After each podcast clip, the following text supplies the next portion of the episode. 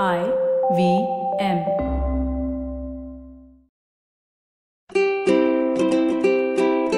Hello and welcome to the Habit Coach podcast, the bite-sized podcast filled with quick and easy, actionable habits. Remember, create habits, create that awesome life. I am Ashdin Doctor, your Habit Coach. Today's fun fact of the day has to do with the hours in a day. Did you know that the number of hours in a day is slowly increasing? Scientists, while studying ancient corals, realized something very interesting, that back then there were more days in a year than we have now.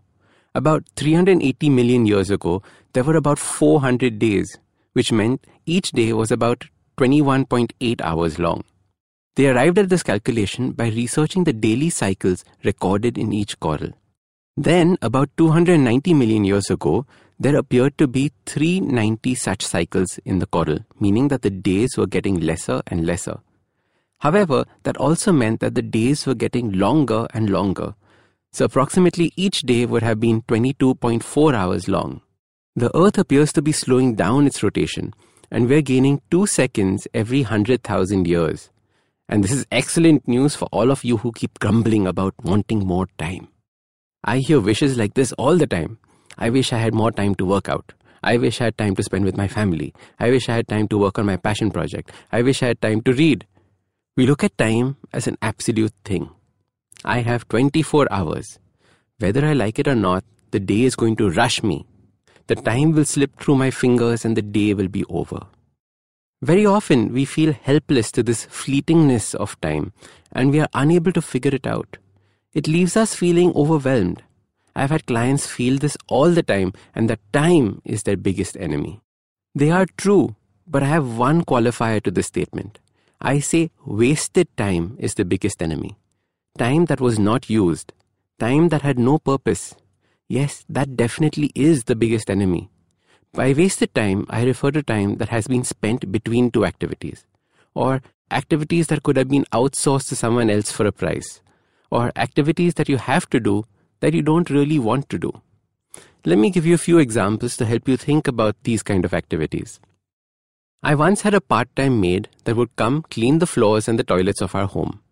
Like this, she would go to five other homes each day. The most interesting thing is that she had also kept a maid to clean her own house. Yes, that's right, my maid had a maid. She realized that that one hour she spent cleaning my house paid her more than what she paid the maid cleaning her house. And this is brilliant. Imagine outsourcing your work to buy back time. We often think about waiting for someone who's late as a waste of time. I see this instead as time that has been gifted to me. I can do a whole podcast on this later, but the crux is that someone fifteen minutes late has gifted me fifteen minutes of time. I can use that to do a quick meditation, or finish calling my family members, read a book, or do things that I would not have otherwise found time for. So doing things you don't want to do, but feel you have to do. Like meeting people you don't like for dinner or drinks. Very often we are forced into situations like this because we can't say no. Having the ability to say no to things is essential. Finally, one of my favorite methods to increase the amount of time I have each day is stacking activities. Having multiple things going on at the same time so that you avoid waiting for one thing to finish before you start on the next. For example, I like to stand on an acupressure mat each morning. I also have to brush my teeth, so I keep the mat in my washroom and brush my teeth while standing on the mat. So adding things on top of activities is a great way of creating time. This, of course, flies in the face of mindfulness during activities, but that's a compromise I'm willing to live with. So what if I tell you that I could grant your wish of having more time? What if you could have more than two extra weeks in a year? Just think about that, fifteen days that you've created. All you have to do is create one hour every day out of your wasted time. That, over a year, leads to three hundred sixty-five hours of created time. Divide that by twenty-four and you get fifteen days. Sounds impossible, but it's actually very easy to do. As your habit coach, I want you to live your life to the fullest and have as much time as you need to live an awesome life. So your simple habit to create two extra weeks of time each year is to spend the next six days auditing your day. Take a hard, unbiased look at how you spend each day. Identify just ten minutes of wasted time each day for six days.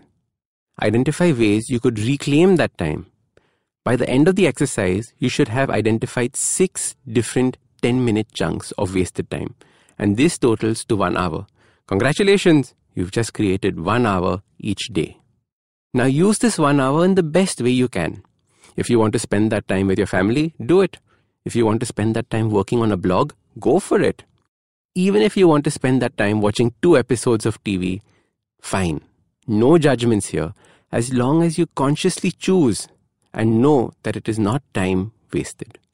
So start these habits and share with us your progress using the hashtag The Habit Coach. If you like this podcast, don't forget to check out other interesting podcasts on the I V M network. You can listen to us on the I V M Podcast app or I V M Podcast dot com. You can also follow us on social media. We are at I V M Podcasts on Twitter and Instagram.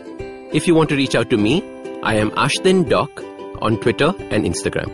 You can find lots more information on my website, awesome one eighty dot com. Or check out different content on my YouTube channel called A W E S O M E one eighty. That's Awesome one eighty.